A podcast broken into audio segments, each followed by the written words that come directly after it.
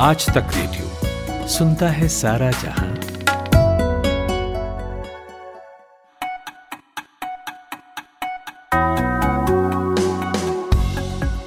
नमस्कार, आज तक रेडियो सुन रहे हैं आप। 10 जनवरी की तारीख है और दिन सोमवार का है और सुबह सुबह मैं जमशेद कमर सिद्दीकी आ गया हूँ मॉर्निंग न्यूज़ एनालिसिस पॉडकास्ट आज का दिन लेकर। शुरू करें, उससे पहले जान लेते हैं कि आज हम किन खबरों पर बात करने वाले हैं। शुरुआत कोरोना से ही करेंगे, लेंगे हाल कोरोना की तीसरी लहर से, बुरी तरह से जूझ रहे राज्यों का। साथ ही हाल लेंगे उत्तर प्रदेश और बिहार का भी, जहाँ पिछली दो कोविड लहरों में स्वास्थ्य सुविधाएँ बुरी रही। जानेंगे कि तीसरी लहर के लिए इस बार ये राज्य कितने तैयार हैं। फिर समझेंगे कि राजनीतिक दल चुनाव आयोग की रैलियों और सभाओं पर पाबंदी के बाद वर्चुअल रैलियों के लिए कितने तैयार हैं और वर्चुअल रैलियों के उन्हें किस तरह से फ़ायदे और नुकसान होने वाले हैं? कल दिल्ली पुलिस ने सुल्ली डील ऐप मामले के मुख्य आरोपी को गिरफ़्तार कर लिया। पूछताछ भी हुई है। जानेंगे कि पूछताछ में क्या सामने आया और ये भी कि बुल्ली बाई ऐप और सुल्ली डील मामले का, इन दोनों मामले का कनेक्शन किस तरह से है? और आखिर में आपको सुनवाएँगे चुनावी राज्य उत्तर प्रदेश से एक ग्राउंड रिपोर्ट, जिसमें युवाओं से ही जानेंगे कि रोज़गार को लेकर सरकारी दावे कितने सही हैं और इस मुद्दे पर उनकी मांग कितनी सुनी गई है या कितनी पूरी हुई है।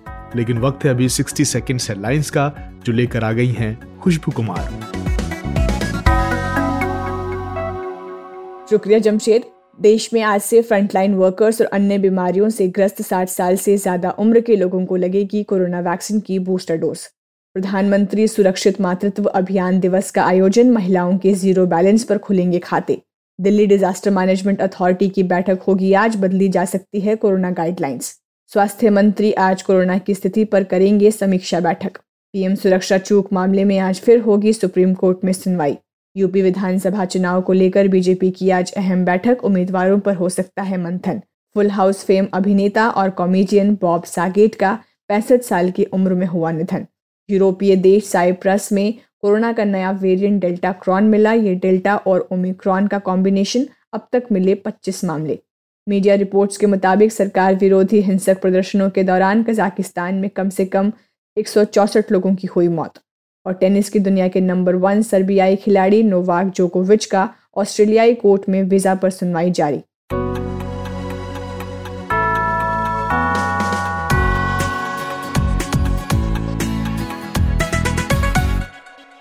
कोरोना की तीसरी लहर अब खतरनाक शक्ल इख्तियार कर चुकी है।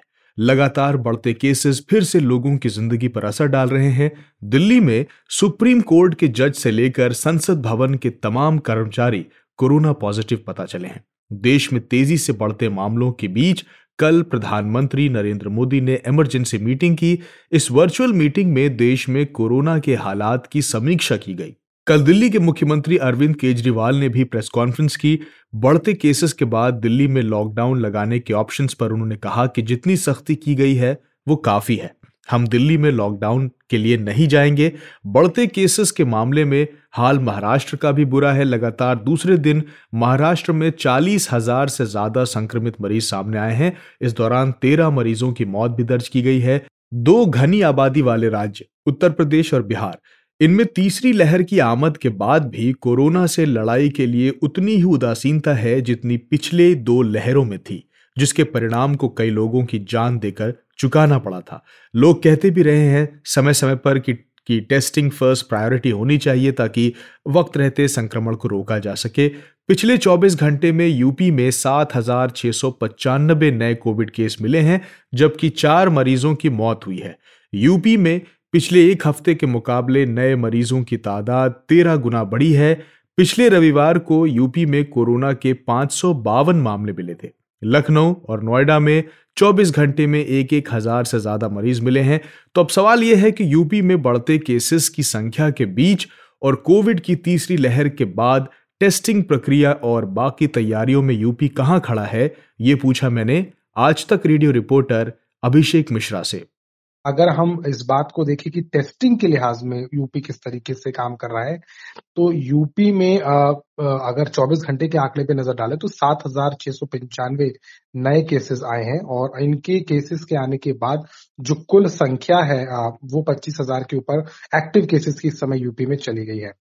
यानी कि इस तरीके से देखें तो स्थिति अभी जो है लगातार पिछले दिनों से, क्योंकि कल ही हमने देखा है कल जो रिपोर्ट आई थी उसमें छह मृत्यु रिकॉर्ड की गई है मार्च के बाद से। यानी कि आप समझ सकते हैं आ, कि कितना इसमें फ़र्क आ रहा है और कितनी अब तेज़ी से रफ्तार से बढ़ गया है। मौत का सिलसिला भी अब शुरू हो गया है। आज भी चार मौतें दर्ज की गई हैं। तो कुल मिलाकर के कहा जाए तो यूपी की रफ्तार अब खासतौर पर संक्रमण के लिहाज से बढ़ रही है। टेस्टिंग अभी तक यूपी ने नौ दशमलव चार छह करोड़ के लगभग लोगों का किया है और दो से सवा दो लाख का एक औसत फ़िलहाल पर डे का इस समय टेस्टिंग का चल रहा है। सरकार के आगे चुनौती यही है कि जो लोग संक्रमण ला रहे हैं, उनको रोका जाए, उनकी टेस्टिंग कराई जाए, इस पूरी चेन को ट्रेस किया जाए। इसके लिए कई तरह के स्टेप्स भी लिए गए हैं, क्योंकि निगरानी समितियाँ, यूपी सरकार ने पिछले वेव के दौरान जो चालू की थी घर घर जाकर के डेटा लेने का काम और सैंपलिंग का काम किया जाता था, उसको दोबारा से किया जा रहा है। इसके अलावा बस स्टैंड रेलवे स्टेशन और एयरपोर्ट्स पे स्कैनिंग को बढ़ाया गया है। कर्फ्यू जो था, चूँकि कोरोना का रात्रि कर्फ्यू एक हज़ार से ज़्यादा सक्रिय मामले, वाले जिलों में था, उसको सरकार ने तमाम जिलों में कर दिया है। और इसके अलावा अगर बात करें तो वैक्सीनेशन पे भी सरकार फोकस कर रही है। तेरह करोड़ चालीस लाख के लगभग यूपी में टोटल वैक्सीनेशन हो चुका है, जिसमें सात करोड़ पचासी लाख से लोग लगभग दोनों टीके ले चुके हैं। तो चुनौती ज़्यादा है, टेस्टिंग की रफ्तार हालाँकि कंसिस्टेंट है, और उसी के हिसाब से लगातार काम यूपी में चल रहा है। उत्तर प्रदेश जैसा ही हाल पड़ोसी राज्य बिहार का भी है। वहाँ पर आंकड़े क्या कह रहे हैं और टेस्टिंग, इलाज और बाकी स्वास्थ्य सुविधाएँ कैसी है, ये जाना मैंने बिहार से आज तक रेडियो रिपोर्टर रोहित सिंह से। देखिए, बिहार में भी कोरोना से जो हालात हैं, वो तेज़ी से बेकाबू होते जा रहे हैं और अगर पिछले 24 घंटों की बात करें तो प्रदेश में पाँच हज़ार से भी ज़्यादा कोरोना के मामले अब तक सामने आ चुके हैं। अगर आठ जनवरी को जो जाँच की रिपोर्ट आई है। उसमें तकरीबन पाँच हज़ार बाईस नए मामले सामने आए हैं और सबसे ज़्यादा जो प्रभावित जिला है वो पटना है। यानी राजधानी पटना में सबसे ज़्यादा मामले रोज़ाना सामने आ रहे हैं। पिछले 24 घंटों में पटना में 2000 से भी ज़्यादा नए मामले सामने आए हैं और ये काफ़ी गंभीर मामला हो चुका है। और इस सरकार ने अपने तरीके से प्रतिबंध भी लगाए हैं। इस वक्त अगर हम कहें तो 6 जनवरी से 21 जनवरी तक प्रदेश में नाइट कर्फ्यू लगाया गया है। रात 10 बजे से सुबह 5 बजे तक का रात्रि कर्फ्यू लगाया गया है। तमाम दुकानें जो है, उन्हें 8 बजे ही बंद करने का निर्देश दिया गया है। सभी शिक्षण संस्थान जो है, वो पूरी तरीके से बंद है। सरकारी दफ्तर हो या फिर निजी दफ्तर हो, वहाँ भी पचास फ़ीसदी उपस्थिति के साथ ही काम हो रहा है। लेकिन इसके बावजूद भी कोरोना की रफ्तार जो है वो काफ़ी तेज है और अगर हम बात करें टेस्टिंग की तो लगभग दो लाख टेस्टिंग रोज़ाना हो रही है बिहार में इस वक्त। छह तारीख को अगर हम बात करें तो छह जनवरी को तकरीबन एक लाख पचासी हज़ार टेस्ट हुए थे। वहीं सात तारीख को दो लाख दस हज़ार के करीब टेस्ट हुए थे। और आठ तारीख को एक लाख संतानवे हज़ार टेस्ट किए गए। तो यानी मान के चले कि तकरीबन दो लाख टेस्टिंग रोज़ाना हो रहे हैं। ये थे आज तक रेडियो रिपोर्टर अभिषेक मिश्रा और रोहित सिंह। आप दोनों का बहुत बहुत शुक्रिया।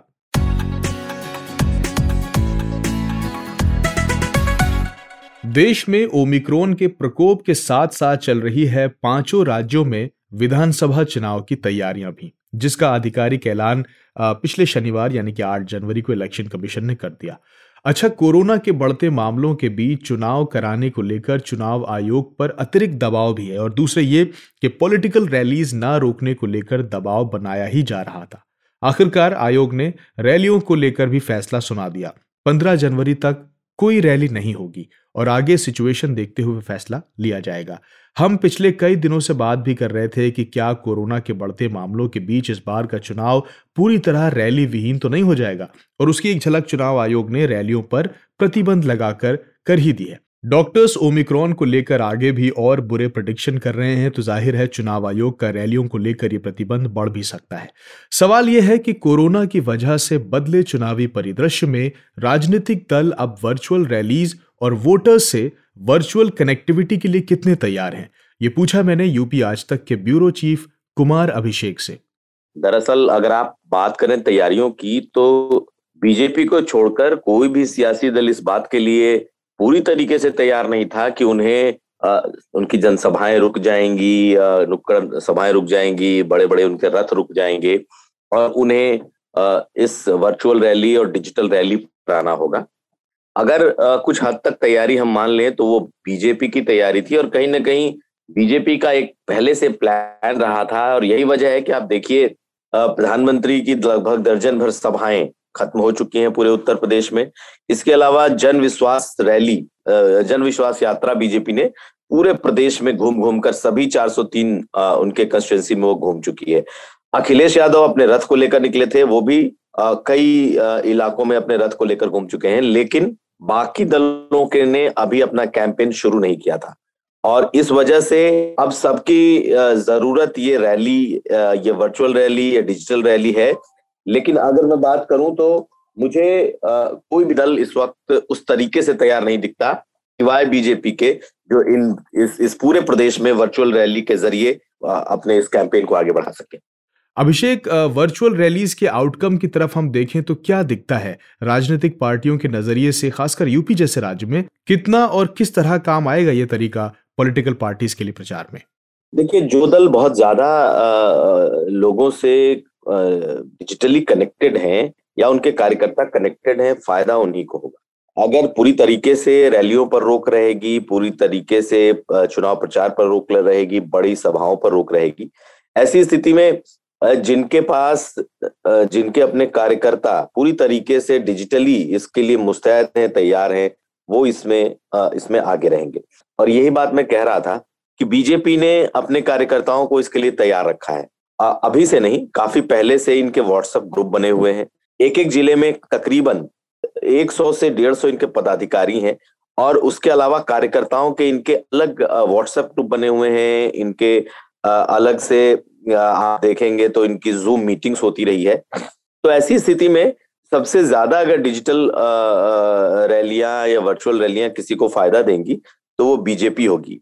लेकिन अगर आप डिजिटल या फिर वर्चुअल रैली के ज़रिए जाएँगे तो गाँव देहात में बहुत सारे लोगों को, के पास उतने संसाधन नहीं है कि वो इन रैलियों में जुड़ सके। ऐसे में जो पॉलिटिकल पार्टी है, खासकर बीजेपी है उसके पास जो संसाधन है, वो इसमें आगे रहेगी। मैं ये नहीं कहता कि बीजेपी सारे लोगों तक पहुँच जाएगी, लेकिन बीजेपी के पास संसाधन ज़्यादा है, वो इस इस मामले में उसके पास एक्सपीरियंस ज़्यादा है। दूसरी तरफ़ समाजवादी पार्टी ने भी कोशिश की है, उसके पास भी संसाधन है। कांग्रेस भी पिछले कुछ समय से डिजिटल और वर्चुअल रैलियों पर या जूम मीटिंग्स पर उसने फोकस किया है। लेकिन ये लोग कितने नीचे तक पहुँच पाते हैं, ये कहना मुश्किल है, क्योंकि कार्यकर्ताओं का अभाव और साथ साथ कार्यकर्ताओं के साथ साथ उतनी ट्रेनिंग का अभाव बाकी पार्टियों के साथ है। एकदम से जो छोटी पार्टियाँ हैं, एकदम से जो रीजनल पार्टियाँ हैं, उनके लिए तो सिर्फ़ और सिर्फ़ जो डोर टू डोर कैंपेन है, उसके अलावा कोई रास्ता नहीं बचता, क्योंकि वो न तो इतनी, बहुत ज़्यादा वो न तो संसाधनों से जुड़ी है और ना ही वो इतने ज़्यादा डिजिटली या फिर वर्चुअली इतने ज़्यादा इक्विप्ड है। अभिषेक, एक आखिरी सवाल। आप ज़िक्र कर रहे थे कई पार्टियों का जिन्होंने अपनी चुनावी अभियान शुरू ही नहीं किया ठीक से और उस पर प्रतिबंध लग गया। मैं देखता हूँ तो मुझे उन पार्टियों की सूची में सबसे पहले बसपा नज़र आती है। तो सवाल यह है कि पार्टी अभी तक प्रचार शुरू भी नहीं कर पाई थी और नई गाइडलाइंस आ गई हैं तो ये कैसे एडजस्ट कर पाएगी? क्योंकि लोगों से वर्चुअली जुड़ना उतना आसान तो नहीं होगा। देखिए, बिल्कुल। अब जबकि बसपा के कार्यकर्ता ये उम्मीद कर रहे थे कि वो बहन जी को सुन सकेंगे, बहन जी को देख सकेंगे, उनकी नेता मैदान में होंगी। और ये भी कहा जा रहा था कि पंद्रह जनवरी, यानी जिस दिन उनका जन्मदिन होता है उस दिन से उनकी रैलियाँ शुरू होंगी। और ये उत्साह बसपा के कार्यकर्ताओं में था। लेकिन जिस तरीके से अचानक से चुनाव आयोग ने कोरोना के संक्रमण को देखते हुए फैसला लिया, उसके बाद से ज़्यादा मायूसी अगर कहीं दिख रही है तो वो बसपा के कैंप में दिख रही है। और उसकी वजह भी साफ़ है, क्योंकि बसपा ने अपनी जो तैयारियाँ हैं, वो बेशक उसने भी की हैं पिछले दो तीन महीने से सतीश चंद मिश्रा लगातार घूम रहे हैं, इनके नेता घूम रहे हैं ये लोग ब्राह्मण सम्मेलन और दूसरे तमाम तरह के सम्मेलन कर रहे हैं। लेकिन मायावती को सुनना, मायावती को देखना और मायावती का कैंपेन बसपा के लिए सबसे इंपॉर्टेंट होता है। और जैसे ही उनका कैंपेन शुरू होने को था भी ये लॉकडाउन एक तरीके का या फिर चुनाव आयोग की सख्ती सामने आ गई, इसका इसका असर उनका कह सकते हैं बसपा के जो जो काडर है, उन पर मनोवैज्ञानिक तौर पर भी पड़ेगा। और साथ साथ बसपा के लिए ये एक तरीके से झटका जैसा भी है, झटके जैसा भी है। तो अब कुल मिलाकर ये देखना होगा कि बसपा इससे निपटती कैसे है, क्योंकि बसपा के पास कोई इतना बड़ा वर्चुअल इंफ्रास्ट्रक्चर या फिर डिजिटल रैली का इंफ्रास्ट्रक्चर तैयार नहीं है कि बहन जी मायावती यहाँ से अपने दफ्तर से उसको संबोधित करें और गाँव में बैठा उनका जो समर्थक है या उनका जो है, हर जगह पहुँच पाए। हालाँकि उनकी तरफ़ से भी ये कोशिशें हो रही हैं कि अब वो भी वर्चुअल रैली करें और ये लोग भी करेंगे मगर मेरा मानना है कि अगर सबसे ज़्यादा किसी को झटका लगा है तो उसमें बसपा भी है। बहुत बहुत शुक्रिया हमसे बात करने के लिए। कुमार अभिषेक।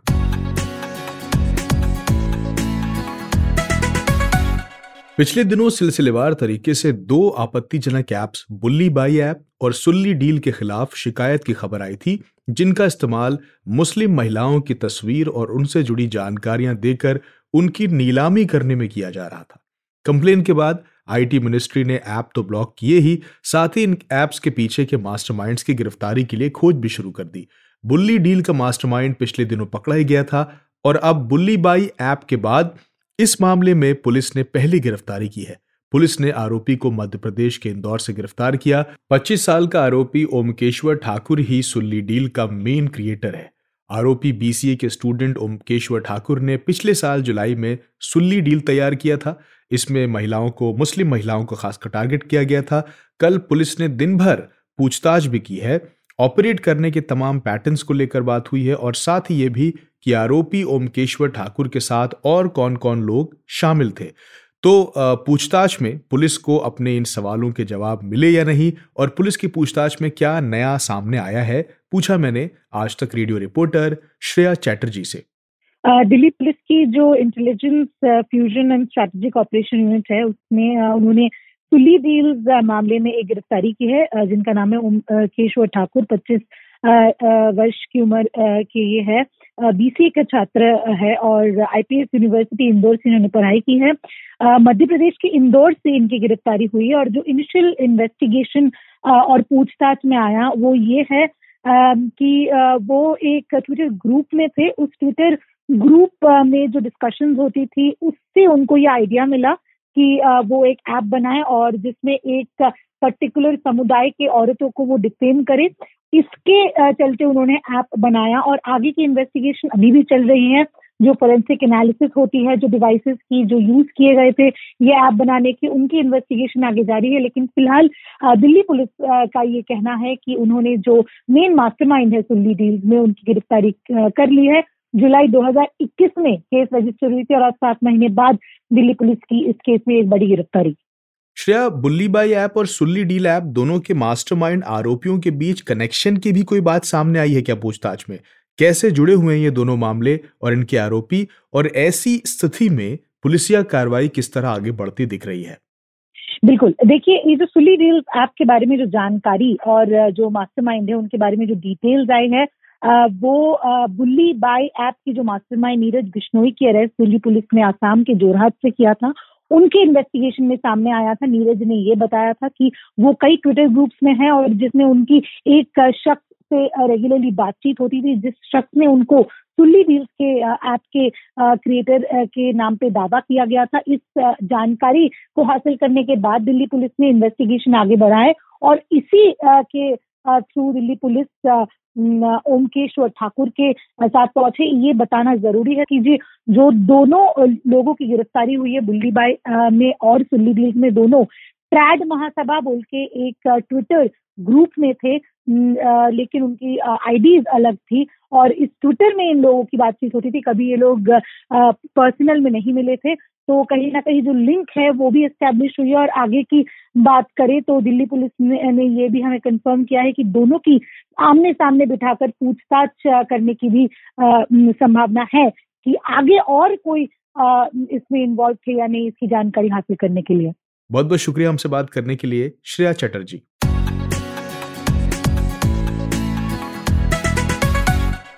और अब चलते हैं उत्तर प्रदेश, जहाँ चुनाव करीब आते ही शिलान्यास उद्घाटनों का दौर शुरू हो गया है।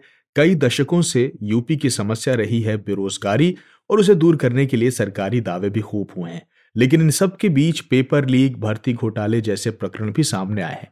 आज तक के हमारे सहयोगी अमित तिवारी पहुँचे हैं उत्तर प्रदेश के इटावा ज़िले में और वहाँ के युवाओं से समझने की कोशिश की है उन्होंने कि रोज़गार लगातार देने के जो सरकारी दावे हैं, इनकी हकीकत क्या है? और युवाओं की यूपी में रोज़गार की ज़रूरत कितनी पूरी हो पाई है? सुनिए इस ग्राउंड रिपोर्ट में। क्या नाम है आपका? सर मेरा नाम मनमोहन सिंह है। मनमोहन आ, किस कंपटीशन की तैयारी कर रहे हो? सर मैं रेलवे की तैयारी कर रहा हूँ। रेलवे की तैयारी कर रहे हैं। तो कितना समय हो गया तैयारी करते हुए? ये कोई सिक्स मंथ छह महीने हो गए। सर अभी तक आपको क्या लगा कि कितनी ऐसी वैकेंसी आई हैं इस गवर्नमेंट में जो भरी गई हैं और आपका कैरियर अब आगे और भी उज्जवल दिखाई दे रहा है? सर जैसे वैकेंसी इसमें जो जो आई हैं हमारे हिसाब से एक तो हमारी वैकेंसी इतनी पुरानी पड़ी हुई है। कितना टाइम हो गया होगा लगभग? ये लगभग दो साल। दो साल दो साल से ऊपर। तो आ, अभी दो साल से वैकेंसी है। भर्ती हो पाई कि नहीं हो पाई? अभी उसका एग्ज़ाम डेट आया प्रॉपर ये भी पता नहीं है कि कन्फर्म हमारी तेईस फरवरी से एग्ज़ाम हो पाएगा या नहीं। और भी लोग हैं जानेंगे कि ये जितने भी कॉम्पिटिटर हैं जो एग्ज़ाम दे रहे हैं तैयारी कर रहे हैं कैसे अपना भविष्य बनाएँगे? क्या नाम है उपेंद्र यादव। किस कंपटीशन की तैयारी कर रहे हैं? Super TET. सुपर टेट की। अभी तक कितनी भर्तियाँ हो गई हैं? अभी अभी तक तो चार दो दो हज़ार अठारह में आई थी भर्ती। उसके बाद कोई भर्ती नहीं आई अभी तक। और सत्रह हज़ार की सरकार बोल रही है ले, लेकिन अभी सत्रह हज़ार हम लोगों का क्या होगा? और हमको मिल- चाहिए सत्तानवे हज़ार लगभग भर्ती हो जो हम हम लोग इक्कीस इक्कीस लाख बेरोजगार उसमें भागीदारी दे सके।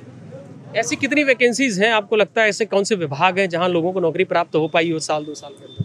वो एक पुलिस विभाग ही है जो उसमें जो एक पिछली दो दो साल पहले नौकरी हुई उसके बाद कोई नौकरी नहीं आई है नहीं हुई है। नहीं। अब आप अपने भविष्य के प्रति कितने आश्वस्त हैं? आपको क्या लग रहा है कि आगे अपने करियर काउंसलिंग में आप कैसे आगे बढ़ पाएँगे? कंपटीशन फाइट हो पाएगा? या अभी भी कुछ संशय हम तो हम तो ये यही समझते हैं अगर सरकार भर्ती देगी तो तो आ, आ, आगे चल के हम कॉम्पिटिशन बैठ पाएँगे। अंत अंत कुछ है ही नहीं हमारे लिए आगे सामने।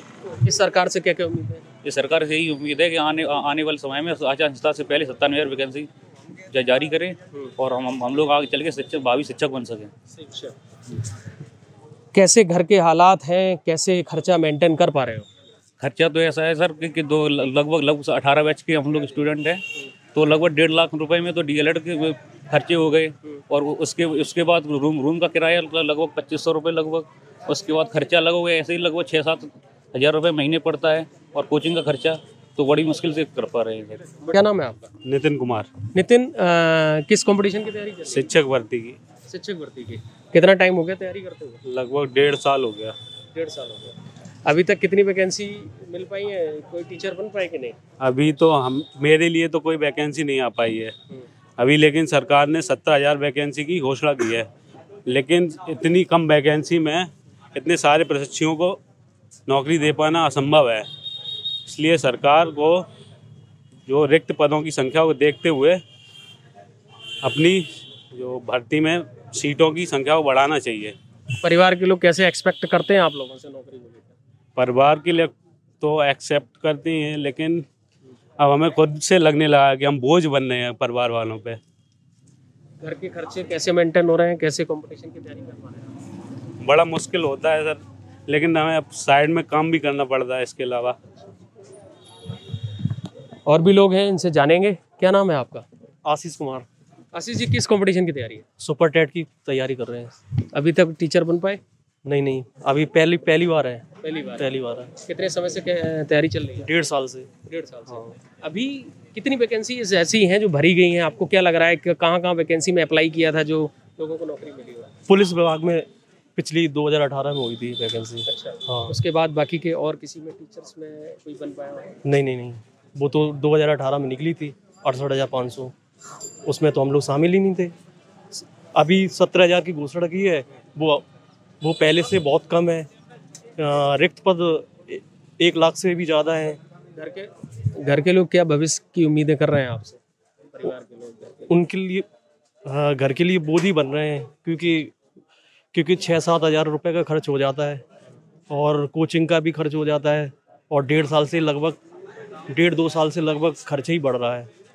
कुछ पार्ट टाइम काम भी कर रहे हैं क्या? हाँ थोड़ा बहुत एक आध कोचिंग बढ़ा के काम कर रहे हैं। क्या नाम है आपका? साधना यादव। साधना जी किस कंपटीशन की कोचिंग चल रही है? शिक्षक भर्ती सुपर टेट के लिए कर रही है तैयारी। कब से कर रही हैं आप? दो साल हो गया मुझे। दो साल से। कब आपने बीएड किया था बीटीसी किया था क्या किया था? बी एड 2015 में किया था मैंने। नौकरी मिल पाई अभी तक? तब से नहीं मिल पाई। अभी दो साल से लगातार तैयारी कर रही हूँ क्योंकि मैं बी एड धारक हूँ तो हम लोग की मेरिट भी कम रहती। है सत्रह हज़ार वैकेंसी आ रही उससे कुछ नहीं हम लोगों का बी एड वालों का होने वाला। कम से कम नब्बे से ऊपर ही वैकेंसी आएँगी तभी हम बी एड वालों का कुछ हो सकता है। परीक्षा की तैयारी से पहले आपने अपने आप को देखा होगा कि हम कर रहे हैं नौकरी प्राप्त करेंगे और भी घर परिवार में चर्चाएँ हुई। क्या परिवार के लोग उम्मीद परिवार के लोग उम्मीद तो मैं प्राइवेट ट्यूशन पढ़ाती हूँ केमिस्ट्री ट्वेल्थ वालों को तो घर वाले भी चाहते हैं भाई कि जॉब लग जाए उससे एक अच्छी लाइफ बनेगी।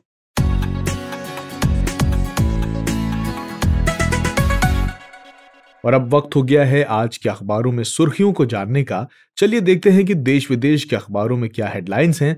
तो खुशबू हमारे साथ हैं, जिन्होंने तमाम अखबारों को पढ़ा है। खुशबू, क्या है खास आज देश के अखबारों में? जी गुड मॉर्निंग जमशेद तो आज सबसे पहले तो आप देखेंगे कि सभी अखबारों में कल पीएम मोदी ने जो वर्चुअल मीटिंग रखी है कोरोना की रिव्यू मीटिंग जो उन्होंने खास कर रखी और इसके बाद अरविंद केजरीवाल ने भी कल लोगों से बातचीत की थी तो उसमें उन्होंने जो जो बातें कही, जैसे दिल्ली में कहा कि लॉकडाउन नहीं लगेगा, अगर हम मास्क पहने तो और साथ ही दैनिक जागरण पर देख रही हूँ कि पीएम मोदी की उस रिव्यू मीटिंग को लेकर लीड स्टोरी ली गई है।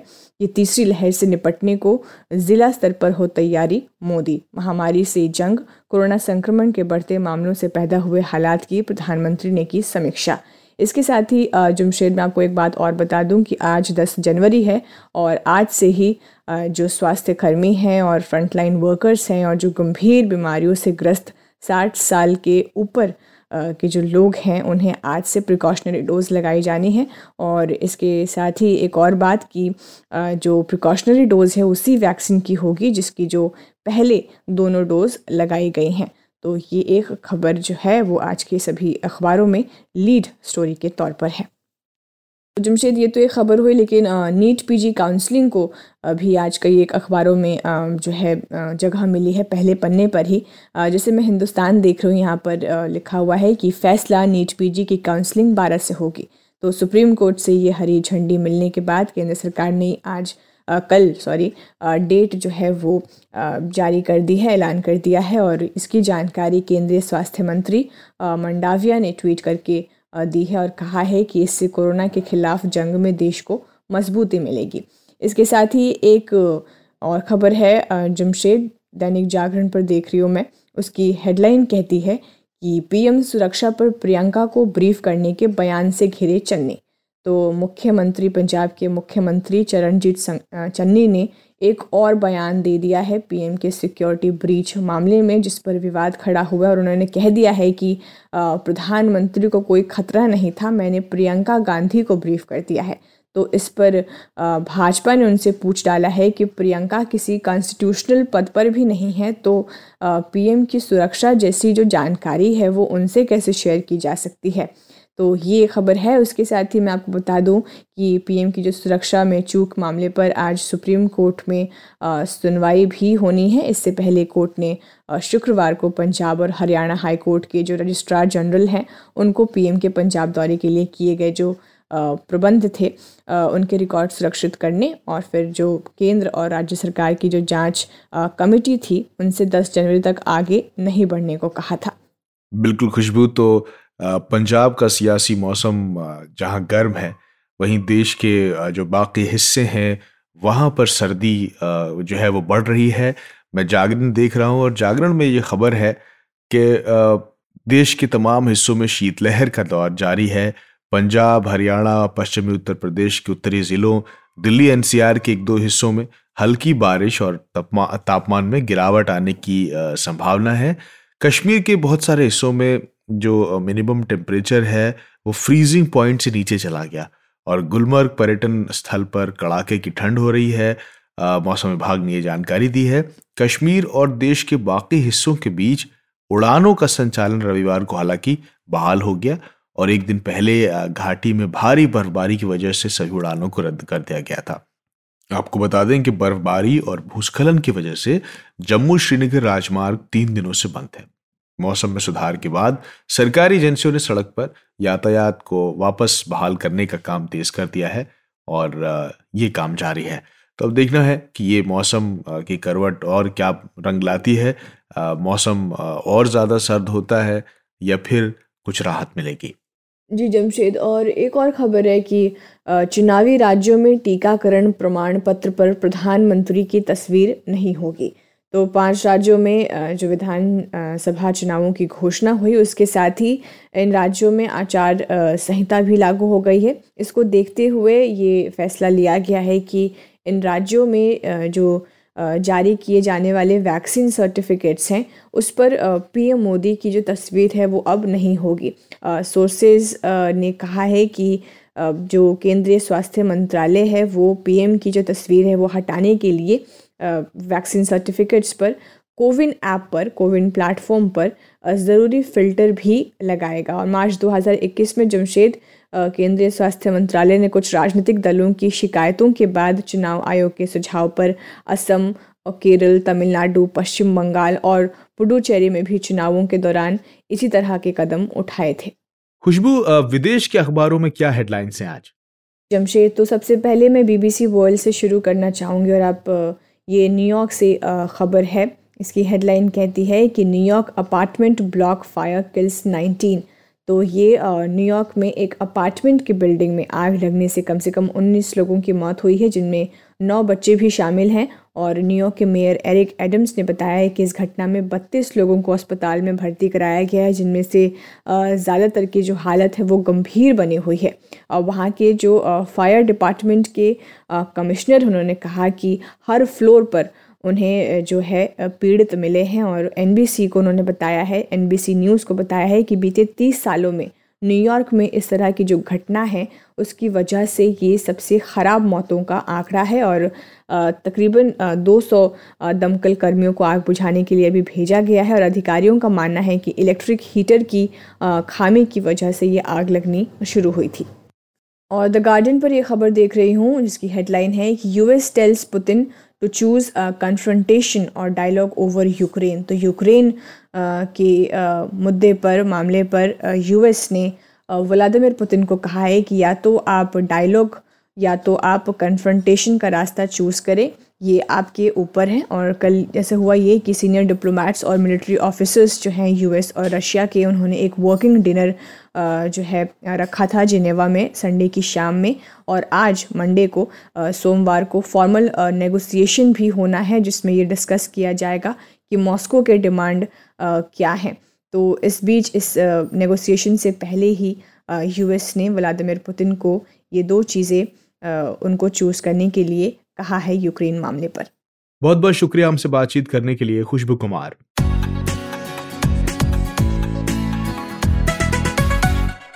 आज है 10 जनवरी तो चलिए जानते हैं कि आज की तारीख इतिहास के पन्नों में किन यादों के साथ दर्ज हैं। सबसे पहले तो ये जान लीजिए कि आज विश्व हिंदी दिवस मनाया जाता है। इसकी शुरुआत 10 जनवरी 2006 में हुई थी, जब उस वक्त भारत के प्रधानमंत्री मनमोहन सिंह ने इसे हर साल विश्व हिंदी दिवस मनाने की घोषणा की थी। और हाँ ये तारीख चाय लवर्स के लिए भी बहुत खास है, क्योंकि इसी दिन साल अठारह में पहली बार भारतीय चाय इंग्लैंड पहुँची थी।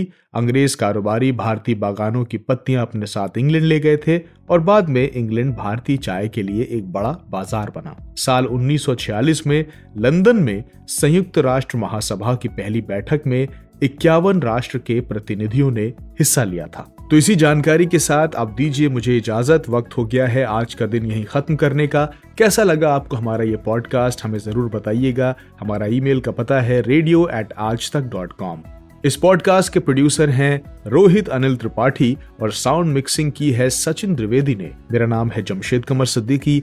आप सुनते रहिए आज तक रेडियो नमस्कार।